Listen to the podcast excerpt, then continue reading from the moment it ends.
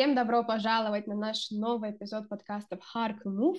И сегодня вас приветствует э, мой новый гость в нашем новом эпизоде. Напоминаю, что у нас идет уже второй сезон э, эпизодов подкастов. мотив нашего сезона «А что, если не Европа?». А, и напоминаю, что мы обсуждаем э, очень интересные направления, которые, возможно, не популярны в силу того, что о них не постоянно пишут или они не являются той э, дорогой и тем путем, который выбирают, э, как правило, 90% школьников и студентов для семестра за границей, Erasmus, бакалавриата или магистратуры, но они от этого не являются менее перспективными и интересными. Поэтому сегодня я хочу поприветствовать моего нового гостя, моего очень хорошего друга, это Полина Изюмова. Она была в Корее, училась по программе «Семестр э, за границей».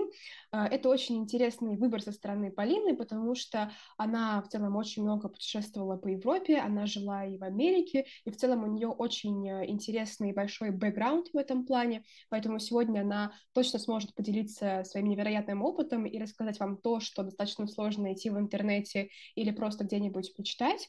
Поэтому, Полина, привет, я рада тебя приветствовать, и я думаю, что сегодня ты поделишься такой ценной информацией, которую точно мы не забудем. Аньянасио, ребята, и привет, Аня. Я действительно очень рада подключиться сегодня на такой интересный диалог. Конечно, я постараюсь рассказать все, что я помню, все, что я знаю о Корее, об университетах там, о культуре.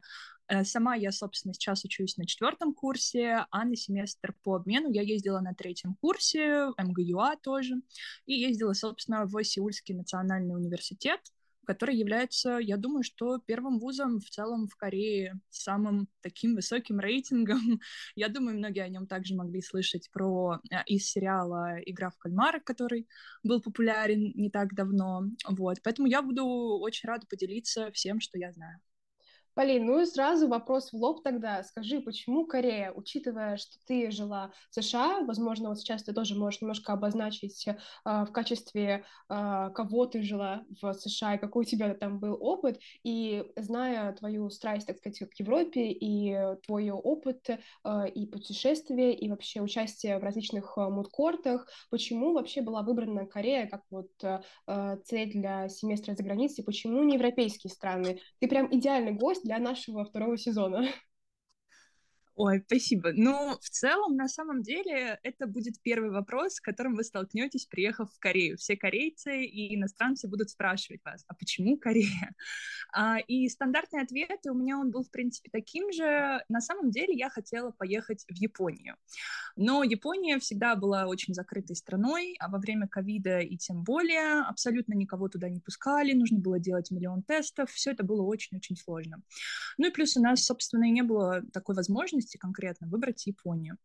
Поэтому мне, естественно, захотелось чего-то вот поближе к Японии, к азиатской части мира, ну и, соответственно, а, выбор пал на Корею. Дело в том, что я из, сама из Калининграда, и, конечно, условно там с 10, даже, наверное, с 8-9 лет uh, у нас в школе всегда были такие туристические поездки по странам Европы. Это еще были в такие приятные времена, когда можно было сдать 5000 рублей, и на эти 5000 рублей на неделю поехать там тусить по всем странам Европейского Союза. Вот. Поэтому, собственно, Европу я практически всю видела, и мне было не так интересно потому что, ну, по сути, в Европе всегда примерно одна и та же архитектура, ты примерно понимаешь, чего ждать, когда туда едешь, вот. И, собственно, поэтому мой выбор пал скорее на Азию. К тому же, да, вот ты упомянула, что я жила в США какое-то время. Я там училась, э, когда еще ходила в школу.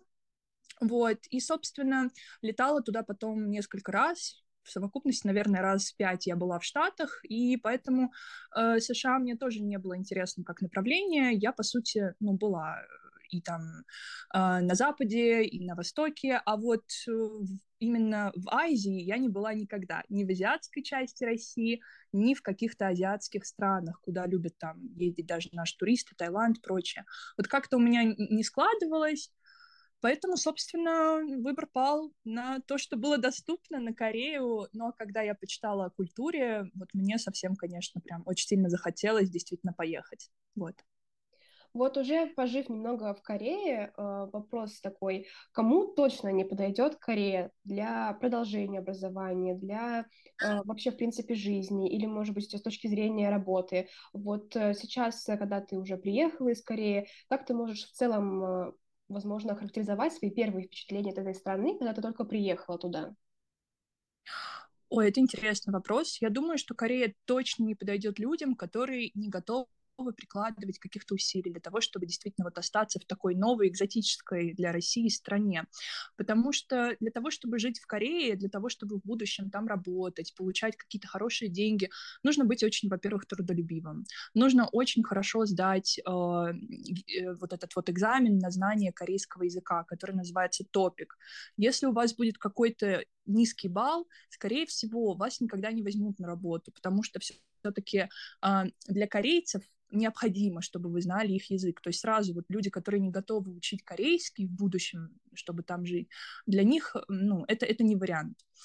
А, не подойдет, скорее всего, также людям с абсолютно европейским менталитетом, потому что, конечно, эта страна отличается вот от того, где я была, абсолютно.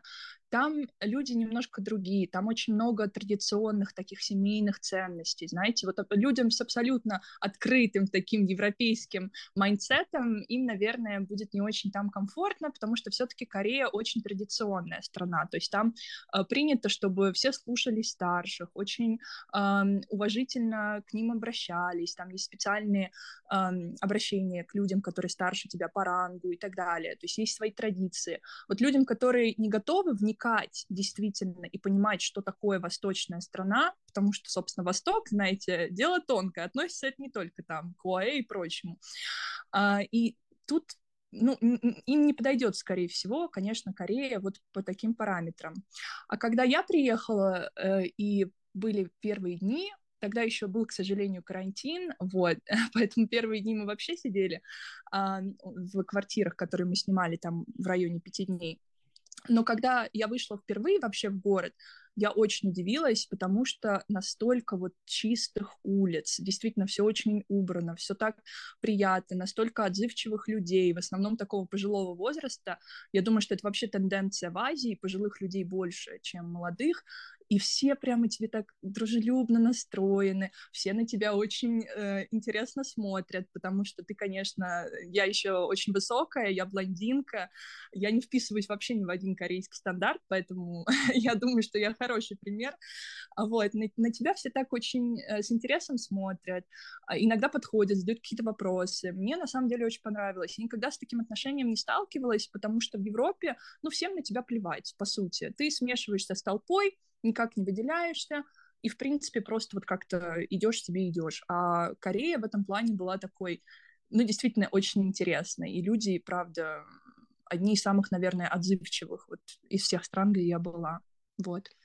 То есть сейчас ты прям э, подтвердила все высказывания, вот знаешь, своих знакомых, и когда я тоже видео смотрю, все говорят просто вот воедино, что э, корейцы, в принципе, очень открытые люди, и даже несмотря на то, из какой страны ты приехал, и вы можете вообще быть незнакомы, они всегда готовы тебе помочь. Это получается правда, да? Абсолютно, это абсолютная правда. Я была очень удивлена, потому что я помню хорошо один случай. Я жила рядом с этим вот как раз студенческим городком, где находились все здания, где проходили у нас вот эти пары.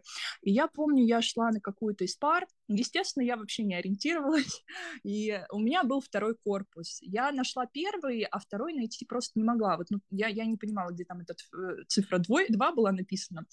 И я остановила девушку, которая вот где-то рядом со мной шла, я ее спросила, как мне найти этот второй корпус. И она сначала вроде как сказала, ой, вот прости, пожалуйста, я не знаю. А, и ну, вроде как я, я ее отпустила, знаешь, я так э, думаю, ну, хорошо, я постараюсь все равно найти.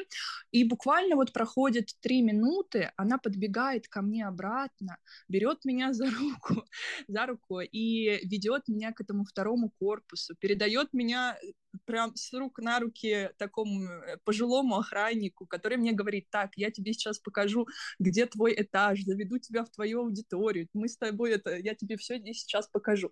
Для меня это было вообще настолько настолько уникально, что эта девушка вообще бросила свои дела, вернулась за мной, как-то вот меня договорилась с этим охранником, что он мне показал, где моя аудитория. Я никогда с таким не сталкивалась. Для меня это вообще было что-то экстраординарное на самом деле. Вот. И скажи, пожалуйста, вообще можем ли мы рассматривать э, Корею наравне с европейскими странами именно как вариант для того, чтобы сейчас вот э, человек, который нас слушает, да, он э, подумал и все-таки решился взять и переехать в Корею, пусть для э, получения бакалавриата, пусть для магистратуры или, не знаю, в целом для того, чтобы там найти работу и остаться жить. То есть э, раньше я часто замечала, что, что знаешь, в основном США и Европа это вот был единственный и самый главный план на А, и люди все старались идти по нему. Но сейчас я смотрю, что наоборот, даже азиатские страны выходят на первый план, и многие э, рассматривают даже не только Корею и Японию, вот, например, я знаю, Сингапур тоже очень набирает популярность, да даже Малайзия, и многие рассматривают азиатские страны теперь как план А, а не как план Б. Вот э, твое мнение на этот счет. Правда ли, что азиатские страны, возможно, в ближайшем будущем не просто станут наравне с европейскими странами, а даже их перегонят? Да, Ань, я думаю, что это абсолютная правда, и я скажу больше, сравнивая Корею и США именно по качеству жизни, по тому, как ты себя ощущаешь, безопасность, это все очень важно, особенно для девушек, я думаю, это актуально. Я скажу, что Корея лучше. А, сложнее ли туда переехать и адаптироваться там, конкретно вот с э, пунктом адаптации, я думаю, действительно чуть сложнее. Нужно приложить усилия. А у нас, э, конечно, переезжают в основном и так люди, да, они в стрессе, они как-то себя очень неловко чувствуют, поэтому они выбирают более легкие варианты, такие как Штаты, где нужно знать только английский язык, или какие-нибудь страны Европы, может быть, тоже кто-то учил там французский, немецкий первый. А такие вот азиатские страны в основном не рассматриваются, но очень зря. Я действительно думаю, что ребятам, которые, особенно если нас слушают люди, которые в IT, вот в компьютерах, в технологиях, ребята, не смотрите на э, США, не смотрите на Европу, вам нужно смотреть в сторону Азии, конкретно вот, вот стран как Сингапур, Корея абсолютно. Это сейчас уникальная площадка, где развиваются конкретно технологии. Вот когда я подавала в Сеульский национальный, нам даже, собственно, приходили письма, что э, будет проводиться очень строгий конкурс конкретно для вот этих э, STAM, по-моему, они называют STEAM специальностей, потому что у них просто перенабор, то есть у них действительно очень высокий конкурс на вот эти вот технологические специальности, туда все хотят попасть, со всех стран мира, так что айтишники, вот те, кто в этом очень заинтересован, это прям абсолютно точно для вас. Плюс то, что я могу сказать, э, конкретно на бакалавриат шансов поступить в Корею и на стипендию, я думаю, что даже чуть больше. Я встречала людей, которые поступали э, с очень таким скромным, казалось бы, да, резюме, но при этом вот их брали на бакалавриат в Корею, действительно, они были полностью на стипендии, то есть там очень хорошие стипендии, тебе все обеспечивают, там очень хорошее общежитие, э, за которое тоже не надо очень много дополнительно платить, в отличие от э, США, или стран Европы. Поэтому, конечно, я думаю, что Азия начнет лидировать в этом направлении, в принципе, довольно скоро. Вот. Ну и мы очень плавно подошли к вопросу корейской системы образования. Скажи, пожалуйста, что точно отличает корейскую систему образования от европейской, от американской, от российской? Что тебя очень сильно удивило в методах их обучения? Наверное, меня на самом деле удивили методы обучения, потому что, э, я думаю, многие со мной согласятся, э, у Кореи есть очень сильное влияние извне, и это влияние американское. Там стоят базы, там очень много американских военных, и не только, там очень много американцев в целом. И именно по тому, как происходит процесс обучения, это прям практически один в один США но меня удивило отношение преподавателей и то, как преподаватели вот выстраивают вот это вот общение со студентами и то, как они преподают.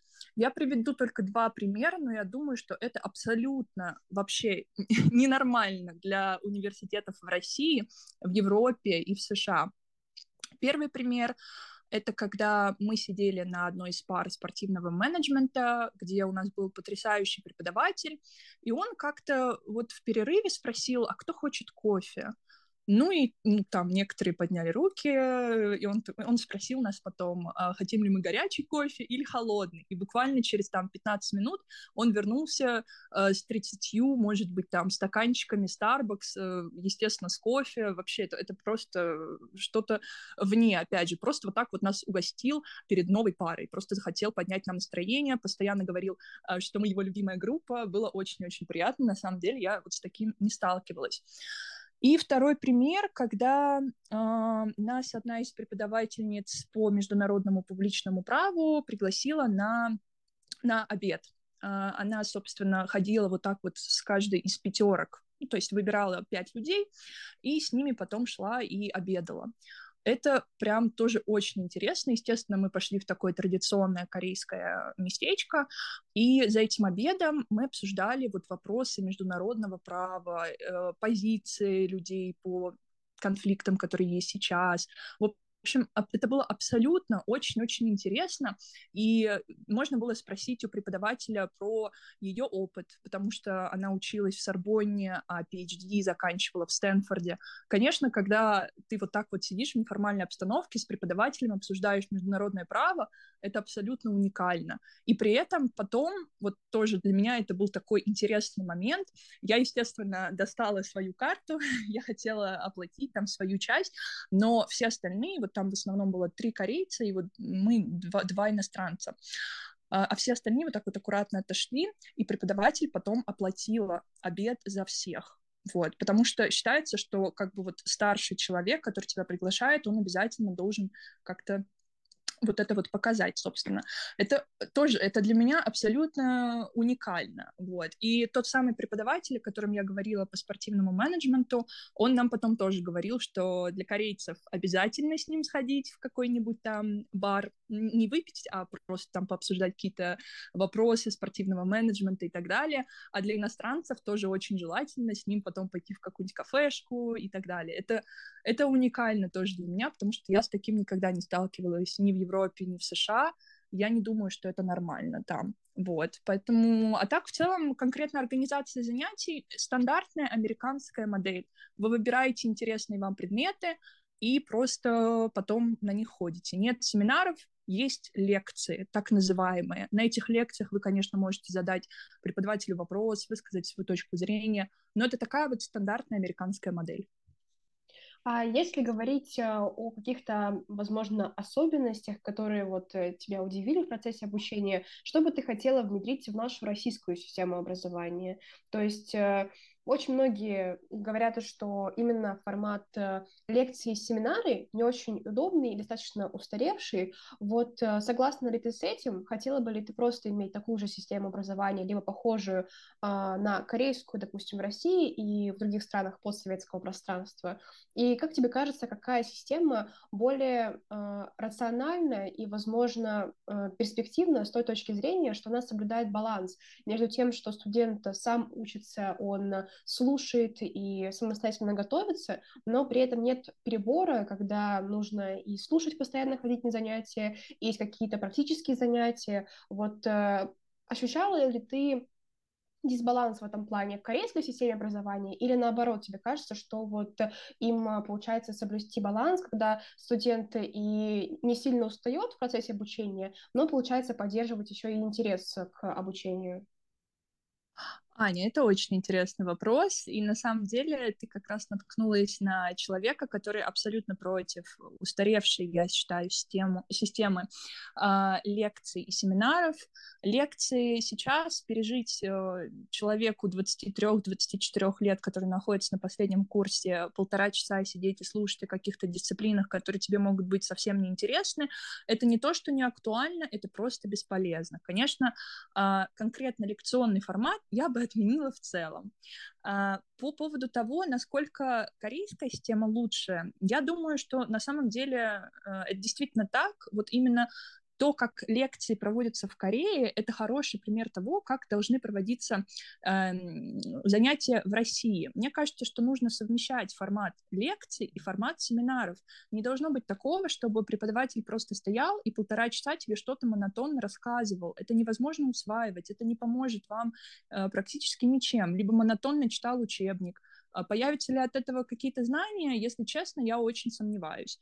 А, вот тот формат, который совмещает в себе вопросы, определенные, да, которые ты можешь задавать во время этих лекций, плюс презентации, которые ты обязательно будешь делать тоже во время этих лекций. То есть, условно, полчаса а, преподаватель тебе рассказывает какую-то тему, даже, может быть, 45 минут, 50 минут, тебе рассказывает какую-то тему, а, ты тоже в, в, вот в моменте задаешь какие-то вопросы преподавателю, а потом после этого уже начинается там какая-нибудь презентация, то есть кому-то дали задание, или кто-то подготовил на эту тему разбор какого-то очень интересного кейса, как у нас было на занятиях в ВТО, а, по поводу ВТО, поэтому вот, например, преподаватель, я помню, рассказывал условно 50 минут о том, том, что существуют такие-то такие принципы в ВТО, такие-то правила, а потом выходил человек, который делал презентацию по конкретному кейсу, который рассматривался системы разрешения спора ВТО.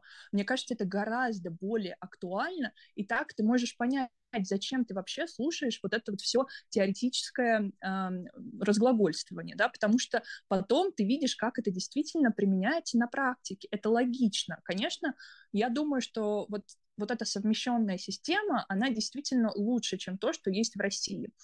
Но при этом, а, что мне не очень нравится, понравилось в Корее, а, количество конкретно вот письменных заданий, оно действительно очень большое. Мне кажется, не было ни одной недели, где я бы что-то не писала, даже будучи вот условно у них на... Эм, когда тебя зачисляют в Корею, то ты зачисляешься на программу магистратуры, конкретно вот в Сеульском национальном университете. И, казалось бы, это уже магистры, но ты пишешь каждую неделю какой-нибудь доклад, какой-нибудь отчет, какие-нибудь размышления на конкретную тему. То есть в принципе, письменной работы очень-очень много. Вот, возможно, вот, вот это вот немножко лишнее, э, потому что есть все равно так называемые midterms, термы, как, как мы можем их, э, такие э, экзамены, которые проводятся вот в середине семестра, чтобы оценить вообще, насколько вы занимаетесь, насколько вы будете готовы к финальному экзамену. Как, они есть и в Штатах, и, мне кажется, в странах Европы тоже. Вот. Э, они есть, и я не думаю, что необходимо давать столько письменной работы. Вот. А так, в целом, вот моя позиция по лекциям плюс семинарам будет примерно такой.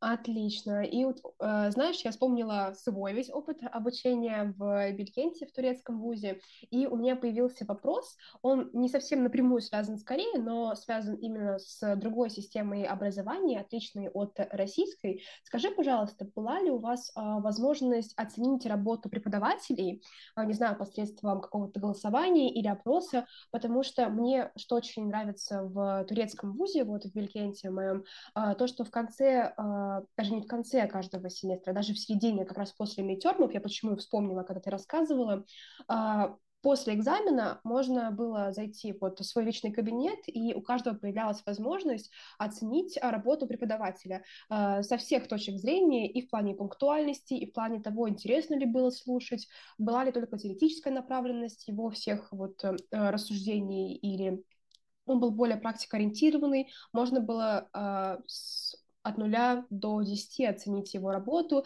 и то есть даже были какие-то а, вопросы с а, открытым вариантом ответа, где ты должен был написать и рассказать, почему тебе было комфортно или некомфортно работать с преподавателем, и мне это очень сильно понравилось, потому что потом, а, когда я отучилась вот весенний семестр и осенью выбирала новые курсы, мне рассказали, что каждый семестр э, не только у студентов меняется э, GPA, средний балл, да, но еще и преподавателей. То есть, когда студенты так оценивают преподавателя, потом все это анализируется специальным департаментом оценки качества э, образования и преподавателей, и каждому преподавателю присваивается свой GPA, и когда ты выбираешь курс, ты видишь, у какого преподавателя какой GPA. Вот скажи, в Корее есть ли такое, или, возможно, что-нибудь похожее?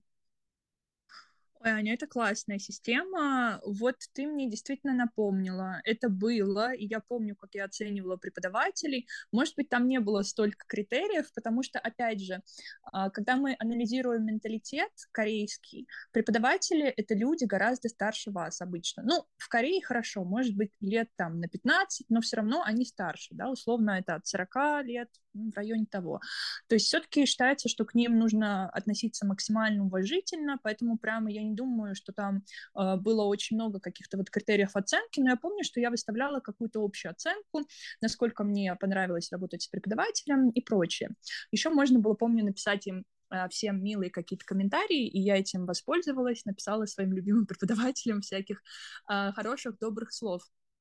Я не помню, чтобы, а, если честно, вот этот вот средний балл, он высвечивался студентам, которые условно берут эти же курсы или другие курсы в следующем году, но э, можно всегда спросить у каких-то людей, которые уже обучались на этом курсе. Я помню, что мы так и делали, собственно, мы просто узнавали вот информацию, а спрашивая у, у того студента, который уже проходил этот курс. Вот и все.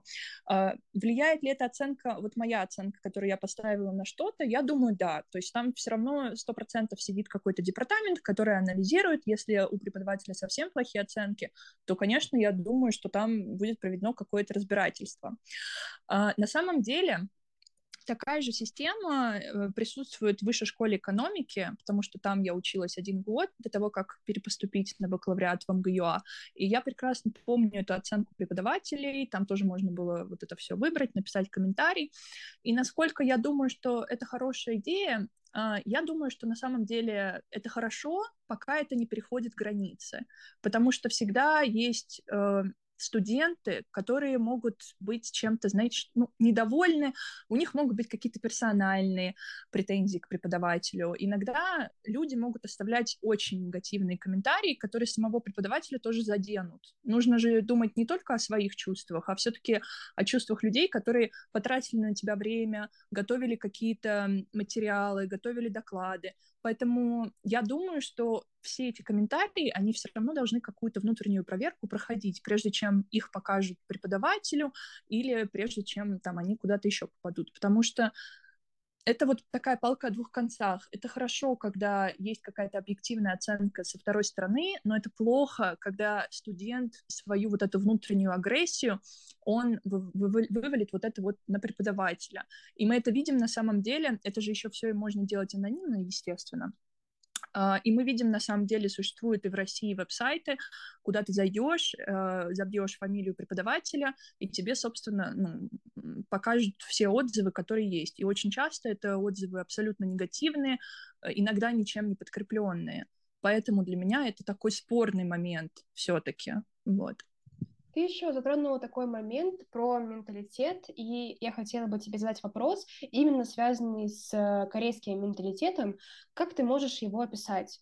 Вообще, в принципе, как человек может э, понять, какой менталитет в Корее, чтобы, в принципе, оценить, сможет ли там он ужиться. Потому что, вот живя в Турции, я точно поняла, что один из критериев того, чтобы ты комфортно мог жить в Турции, это понимание турецкого менталитета, то есть почему люди ведут себя именно так, а не иначе. И не просто понимание, но еще и принятие этого менталитета, потому что иначе будет очень сложно, потому что турки народ очень характерный, очень интересный, то есть его нужно понять и принять. И вот поэтому я хотела бы узнать корейский менталитет, потому что часто слышу э, достаточно э, разные отзывы людей, которые просто туда ездили именно попутешествовать, и поэтому мне кажется, что не у всех, возможно, получается э, сформировать свое какое-то мнение о корейцах и о корейском менталитете за краткосрочный период. Вот как бы ты могла его охарактеризовать?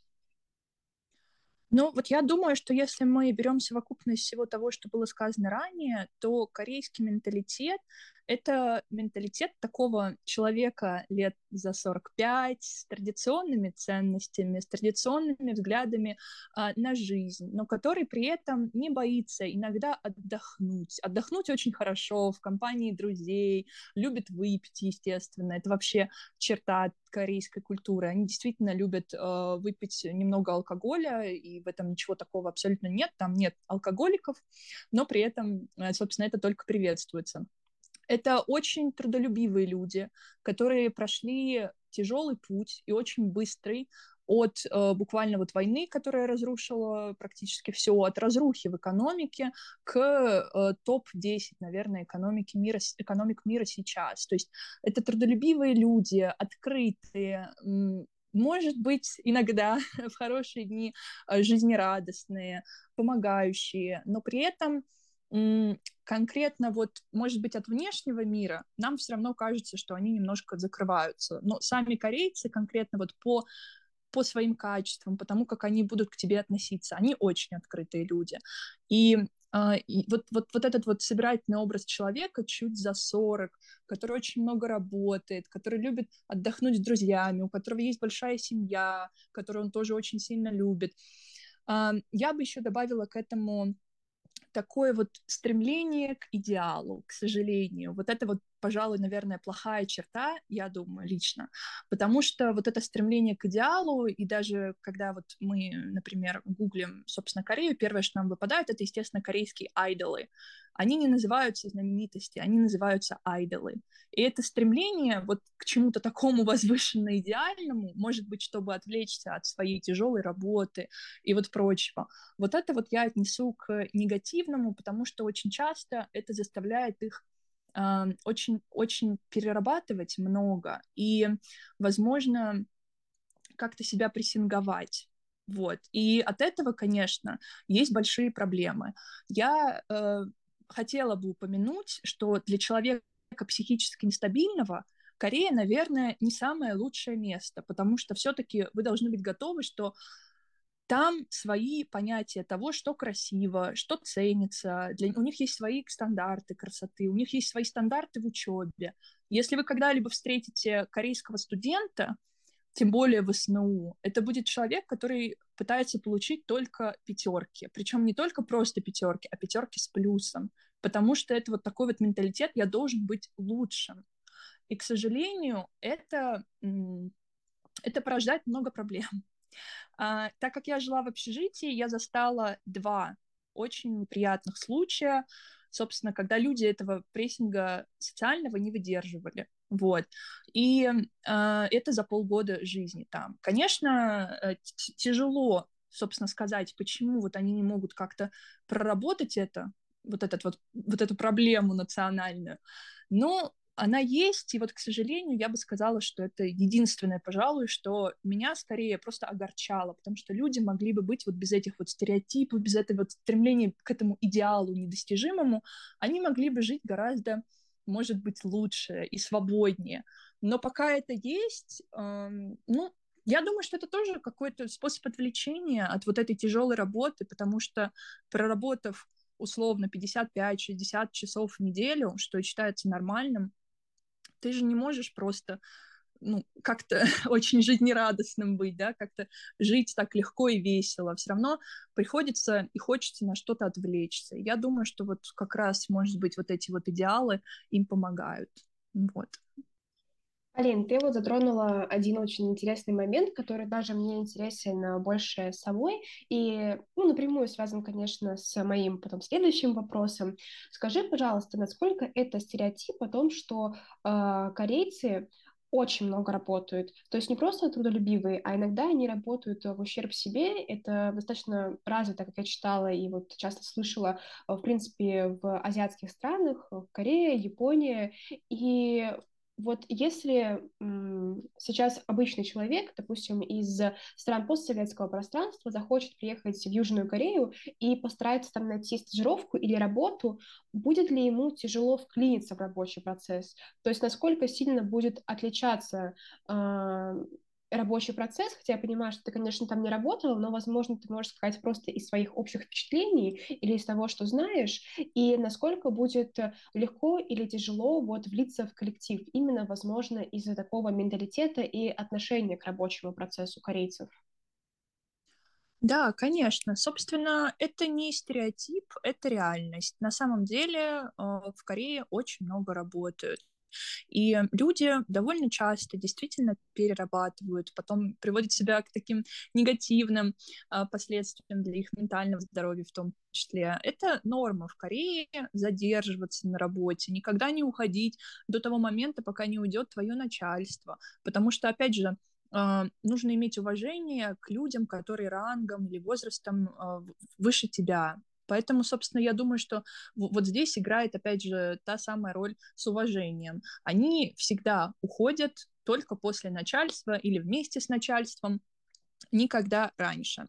В Корее считается нормальным работать где-то 50 часов в неделю, 50-55, когда в России это 40, поэтому я думаю, что первое время может быть действительно тяжело. Но еще нужно отметить, что вот в Корее, я думаю, и в принципе то, что я видела, они привыкают к такой работе, начиная со школьного времени. То есть даже в школе ты стараешься получать только самые высокие оценки, очень много учиться, иметь вот этих вот всех репетиторов, к которым ходишь после уроков, чтобы обязательно сдать очень высоко вот этот вот школьный экзамен и поступить в самый-самый лучший вуз, а потом учиться в этом вузе на самые высокие оценки и плюс еще, конечно, подрабатывать. В Корее вообще из того, что я видела, считается нормой подрабатывать, пока ты находишься в университете.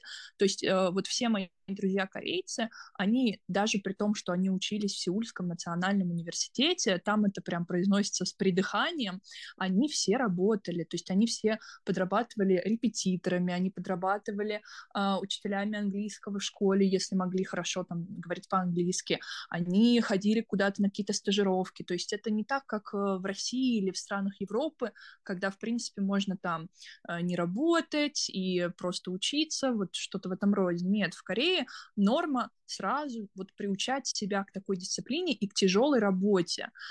Но я не вижу в этом лично ничего абсолютно плохого, если вы, конечно, умеете балансировать потому что, конечно, за такую работу, за очень хорошую, на фирмы по типу Samsung, LG и так далее, вам будут платить хорошие деньги, сопоставимые деньги. То есть вы не будете убиваться ни за что. Это всегда будет хороший доход, это всегда будет интересные и э, теплые, я думаю, вполне себе отношения с начальством, с, э, с коллективом, с которым вы после работы, а это норма в Корее, вы после работы пойдете в какой-нибудь бар, вы будете там отрываться вместе. Это тоже, это, это все происходит из университета, из школы и так далее, потому что э, пока я училась там, э, у нас было нормой условно, когда ребята там всю неделю или там половину недели очень хорошо поработали, действительно, они прям выложились, дали какой-нибудь отчет, доклад, и мы все дружно идем отмечать в какую-нибудь кафешку, потом в какой-нибудь бар.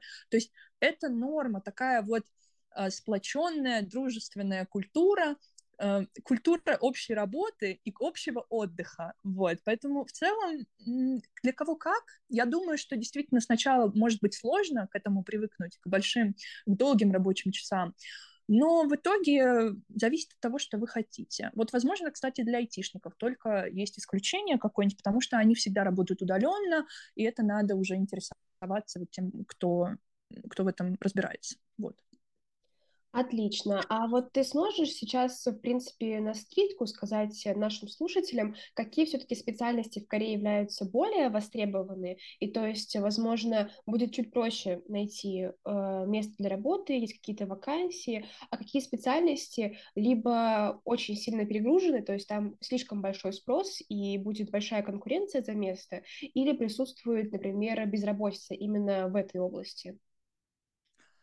Интересный вопрос. Вот я могу действительно скидку, потому что, э, опять же, я не работала, но чисто наблюдая за тем, кто на каких направлениях учится, вот анализируя все это, я могу сказать, что однозначно самым первым, самым востребованным будут технологии. Даже зная то, что Корея сейчас очень технологически развитая страна, там практически все, вот вы выходите в аэропорт, не надо ни к чему прикасаться, все само перед вами открывается, все само как-то начинает ехать, прыгать и так далее, это вообще что-то невероятное, а, но все равно, так как страна пытается максимально развивать свою вот эту вот технологичность, они приглашают самых крутых специалистов в этой сфере. Мне кажется, а, вот на, на, на эти специальности там никогда не будет спада в спросе, потому что ну, это, это просто невероятно. А, на второе место я бы что очень интересно, поставила бы а, либо медицинских работников, либо преподавателей языков, потому что а, на самом деле, даже когда я была в Корее, мне предлагали подрабатывать преподавателем английского детям в школах, и не в школе, а вот в детском саду прешкольный такой вот детский сад, и, потому что корейцы-родители, они хотят обычно лучшего для своих детей, а, и они стараются нанимать людей европейской внешности с языком, с английским без акцента, для того, чтобы они с самого начала преподавали а, вот их детям английский язык именно в таком вот виде а не корейских учителей. Поэтому я думаю, что если, в принципе, преподаватель хочет переехать и попробовать учить детей или школьников английскому в Корее, и у него хороший уровень языка, хорошее знание, то он очень быстро найдет работу. Действительно, это будет хорошо оплачиваемая работа вполне себе. По медицинским работникам, я думаю, что там тоже есть недостаток, потому что у меня был опыт обращения за медицинской помощью в Корее у моих знакомых, и это очень долго. Вот это прям э, такая похоже на старую российскую систему, где вам нужно записаться к терапевту, потом подождать, потом еще что-то, потом кто-нибудь заболеет, еще две недели, и у вас уже все пройдет.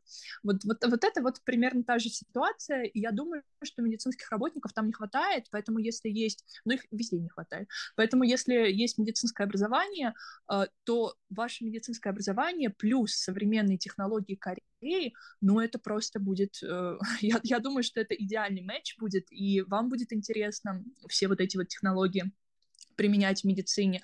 И Корее, собственно, полезно, если вы туда приедете как хороший профессионал. Специальности, которые, я считаю, не будут востребованы, э, гуманитарные специальности, скорее всего, если только вы не абсолютный специалист в этой области, и ваши все все ваши исследования, они не будут сконцентрированы на Корее. Вот условно у меня был курс «Антропология корейской поп-культуры». Вот если вы собираетесь что-то вот такое вот культуроведческое в контексте Кореи изучать, тогда, может быть, да, вы найдете там какую-то должность профессора, преподавателя, и вот что-то в этом роде. Но обычные гуманитарные специальности специальности из разряда философ, э, вот культ, культуролог, социолог. Я не думаю, что это очень актуально, вот. Но при этом я еще думаю, что, опять же, возвращаясь к востребованным специальностям э, и к врачам, психологи, если вы знаете корейский язык, я думаю, что психологи и люди вот которые хорошо взаимодействуют с человеческой психикой, они, конечно, тоже очень будут востребованы из-за большого количества вот несчастных действительно случаев в Корее из-за социального прессинга. А юристы наши с тобой самое-самое интересное, если честно, мне кажется, не очень востребована э, данная профессия в Корее. Может быть, если вы кореец изначально, и вы знаете хорошо язык, да, и вы отучились там 4 года, потом еще 2 года и так далее, но вот приезжие юристы, я могу увидеть только перспективу работы с, допустим, трудовыми мигрантами из стран СНГ, потому что их в Корее очень много, и их права часто нарушаются. И они, конечно, захотят пойти там из Казахстана, из России в том числе, из других стран СНГ, и они захотят обратиться, конечно, к специалисту, который их поймет, поймет язык и так далее вот, вот в этом направлении я вижу какую-то перспективу. В других я думаю, что нет, потому что, опять же, это все равно вот между, там, условно, корейцем, э, который вот прошел все эти стадии образования, и между вами как юристом, приехавшим и окончившим условно два года магистратуры, ну, выберут первый вариант. Очевидно, почему. Потому что общество традиционное, и чужаков в целом, ну, так, так-то слегка а, а, отодвигают на второй план чужаков. Вот. Отлично, я поняла. И, наверное, мы постепенно будем э, приближаться к концу нашего подкаста. И у меня остается один такой э, вопрос, который в целом у нас э, кочует из подкаста в подкаст, но он неразрывно связан вообще с переездом в любую страну. Скажи, пожалуйста, к чему нужно быть готовым, переезжая в Корею?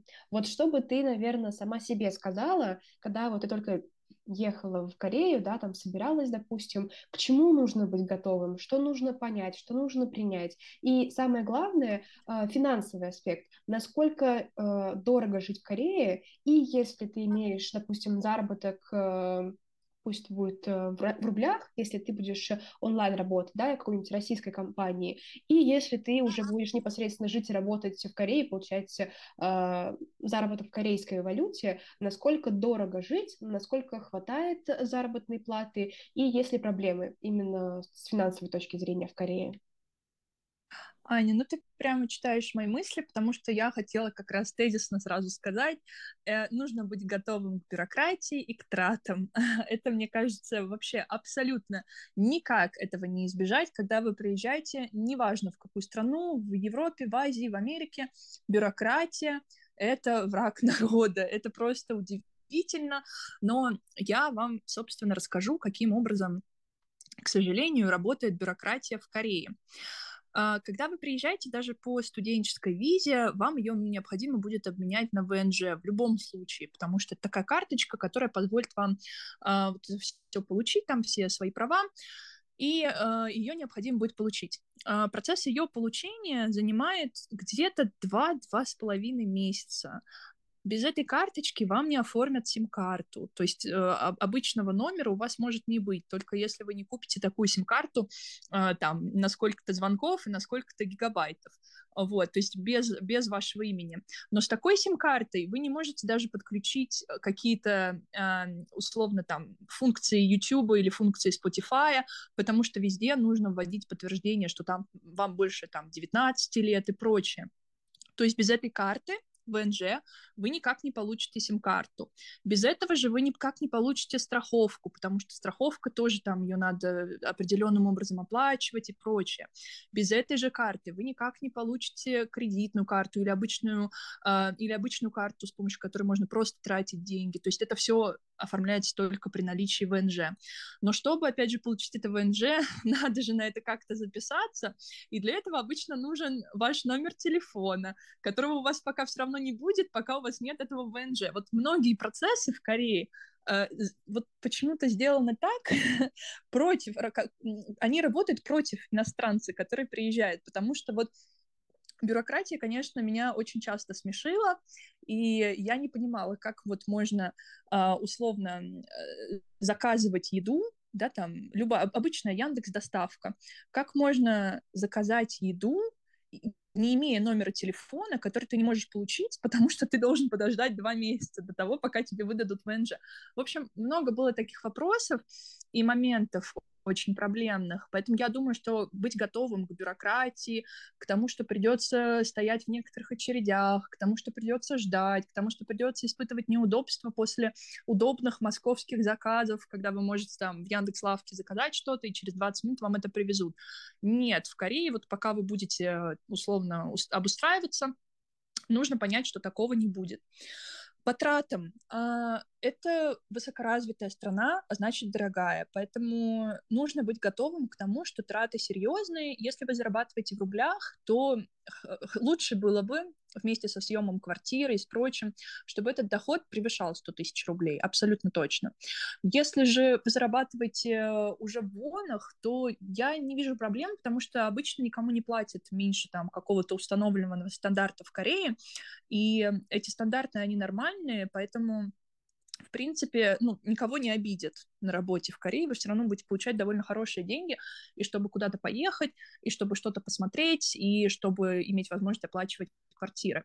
Очень приятный момент в Корее — это стоимость э, съема жилья, даже в Сеуле, где жила я, это, эта стоимость, она ниже, чем в Москве в миллион раз. Единственная проблема, с которой можно столкнуться, это залог, то есть всегда требует залог э, в очень большой сумме, то есть там в районе, э, иногда этот залог может там достигать 300 тысяч рублей, 400 тысяч рублей, но при этом вы в месяц будете платить в районе там 14, 15, 16 тысяч рублей. Даже такое может быть, что вообще для меня это за какой-нибудь там one room, да, что для меня удивительно, потому что за 14-15 тысяч рублей в Москве, мне кажется, не снимешь вообще ничего, кроме какой-нибудь там комнаты на самой последней ветке метро. А тут э, такой город, как Сеул, конечно. Вот. Э, и думаю, что вот в плане менталитета, опять же, нужно быть готовым к тому, что придется много работать. То есть работа, бюрократия и большие траты — это то, что будет сопровождать любого человека первые 3-4 месяца.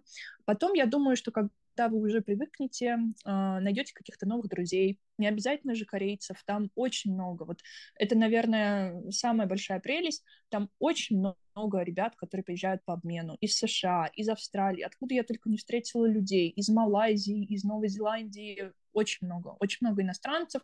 И вы можете найти себе друзей э, среди иностранцев очень легко, потому что Корея это, как я уже сказала, довольно тусовочная страна, и вечером на том же Генном или вот в любых из тусовочных районов, которых много, на Хонде, вы можете найти себе очень много друзей иностранцев и держаться вместе с ними, если вы не хотите, допустим, как-то вот прямо очень сильно углубляться в корейский менталитет.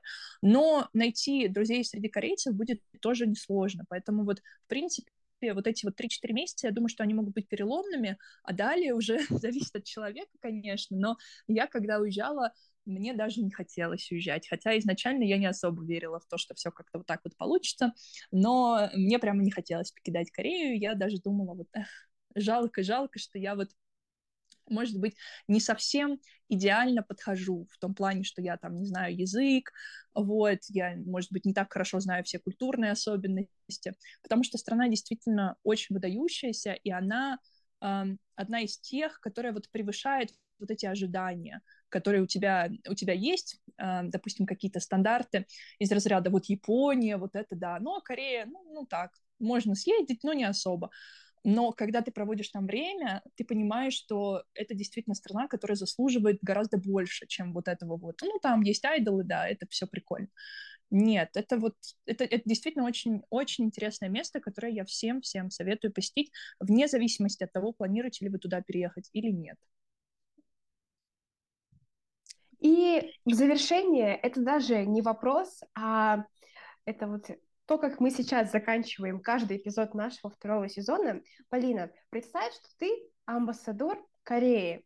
Как бы ты могла разрекламировать нашим слушателям Корею? Вот, возможно, это будут какие-то тезисные высказывания, возможно, вообще будет пару слов, но вот постарайся сделать так, чтобы после этой фразы слушатели точно решили поехать в Корею и поняли, что Корея намного лучший вариант для миграции, для того, чтобы обучаться, для того, чтобы работать, не знаю, просто а, пожить в качестве студента по обмену или там пройти стажировку. И вот именно Корея — это прекрасный вариант, и не нужно смотреть на США и Европу, потому что Корея вот на голову выше других направлений.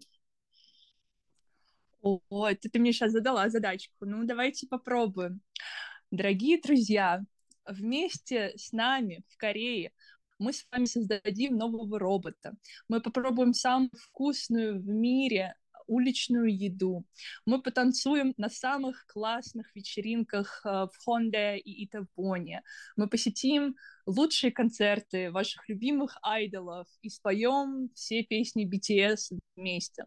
А в конце, я думаю, что вы научитесь говорить и лучше, чем те айдолы, которые находятся в Корее, на нашем любимом корейском языке. Поэтому все обязательно приезжайте и э, проходите у нас не только обучение, но и в целом оставайтесь. Вот, если вот. быть амбассадором Кореи. Вот на такой приятной ноте мы сегодня и завершаем наш с вами подкаст про Корею, невероятно интересное направление, такое же перспективное, как и интересное, поэтому я думаю, сегодня Полина точно поделилась с нами своим бесценным опытом, и после этого многие наши слушатели, которые видели Корею только в сериалах или по фотографиям, смогли больше окунуться в менталитет этой страны, в культуру этой страны, возможно, поняли, что нет, этот вариант не для них, или наоборот, да, этот вариант для них, и смогут э, утвердиться в мысли то, что они хотят поехать туда учиться или работать. И, может быть, кому-то мы помогли э, стать на шаг ближе к своей заветной цели. Полина, огромное тебе спасибо. Я думаю, что этот подкаст точно будет интересен для любого нашего слушателя, который, возможно, даже не думал прежде о Корее, а сегодня ты смогла не просто кого-то заинтересовать, но еще и замотивировать, чтобы просто перестать грезить Кореей, потому что я знаю, что многие думают, что это недостижимая цель, недостижимое направление. И сегодня ты помогла этому человеку просто понять, что да, туда можно поехать. то можно обучаться, то можно работать, и это будет классный опыт. Спасибо тебе огромное, потому что твой опыт точно бесценный, и вот никак по-другому сказать это нельзя. Огромное тебе спасибо. Спасибо, Аня, большое за приглашение. И еще раз всем слушателям, нет ничего невозможного. Если вы готовы работать, все всегда получается. Спасибо большое, Ань. Вот такой прекрасный лейтмотив. Мы на нем и закончим наш сегодняшний подкаст. Пожалуйста, оставайтесь с нами. Мы выходим каждый понедельник ровно в 11 утра на всех ваших э, любимых э, площадках. Слушайте. Самое главное, верьте в себя, никогда не сомневайтесь в ваших возможностях, а мы поможем вам реализовать все ваши амбиции, потому что именно для вас мы стараемся, и в каждом эпизоде мы подбираем самого интересного гостя, самым необыкновенным и точно невероятным опытом, который именно ради вас делится своим опытом, своими знаниями, которые сложно найти просто так в интернете или где-нибудь прочитать, потому что все наши гости на своем опыте прошли невероятный путь и хотят рассказать именно вам, почему возможно, вы захотите тоже пройти этот путь, тоже стать участником этой невероятной истории, этого приключения. Поэтому самое главное, оставайтесь с нами, слушайте наши подкасты. А с вами был новый эпизод Harp Move. Ждем вас каждый понедельник в 11 утра на наших площадках. Всем пока-пока!